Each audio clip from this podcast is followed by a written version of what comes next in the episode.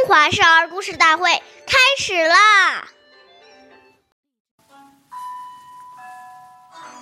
财物轻，怨何生？言于人，愤自民。岁月易流逝，故事永流传。大家好，我是中华少儿故事大会讲述人张恩惠。我今天给大家讲的故事是《重义轻财》第十六集。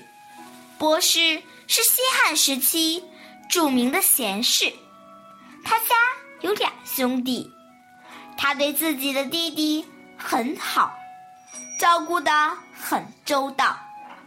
父母去世后，兄弟两人分家，博士把家中的财产。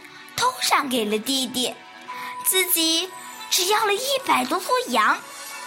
十几年过去了，博士的羊群繁殖到了上千头。他买了房屋，置办了土地。这时，弟弟却因经营不善而破产了。于是，博士毫不犹豫地把自己的财产。分了一半给弟弟，博士的行为感动了弟弟和所有的人。大家都说他是个重亲情、不爱财的君子。下面有请故事大会导师王老师为我们解析这段小故事，掌声欢迎。好，听众朋友，大家好，我是王老师。我们把刚才这个故事给大家进行一个解读。言语在孔孟四科里排在第二位，这是很重要的一门学问。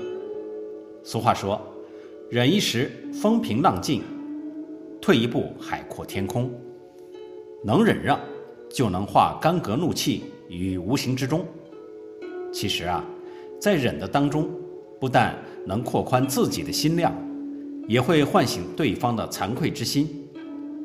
因为，毕竟当人在发脾气的时候，往往都是比较情绪化的。但等他冷静下来，就会觉得自己理亏。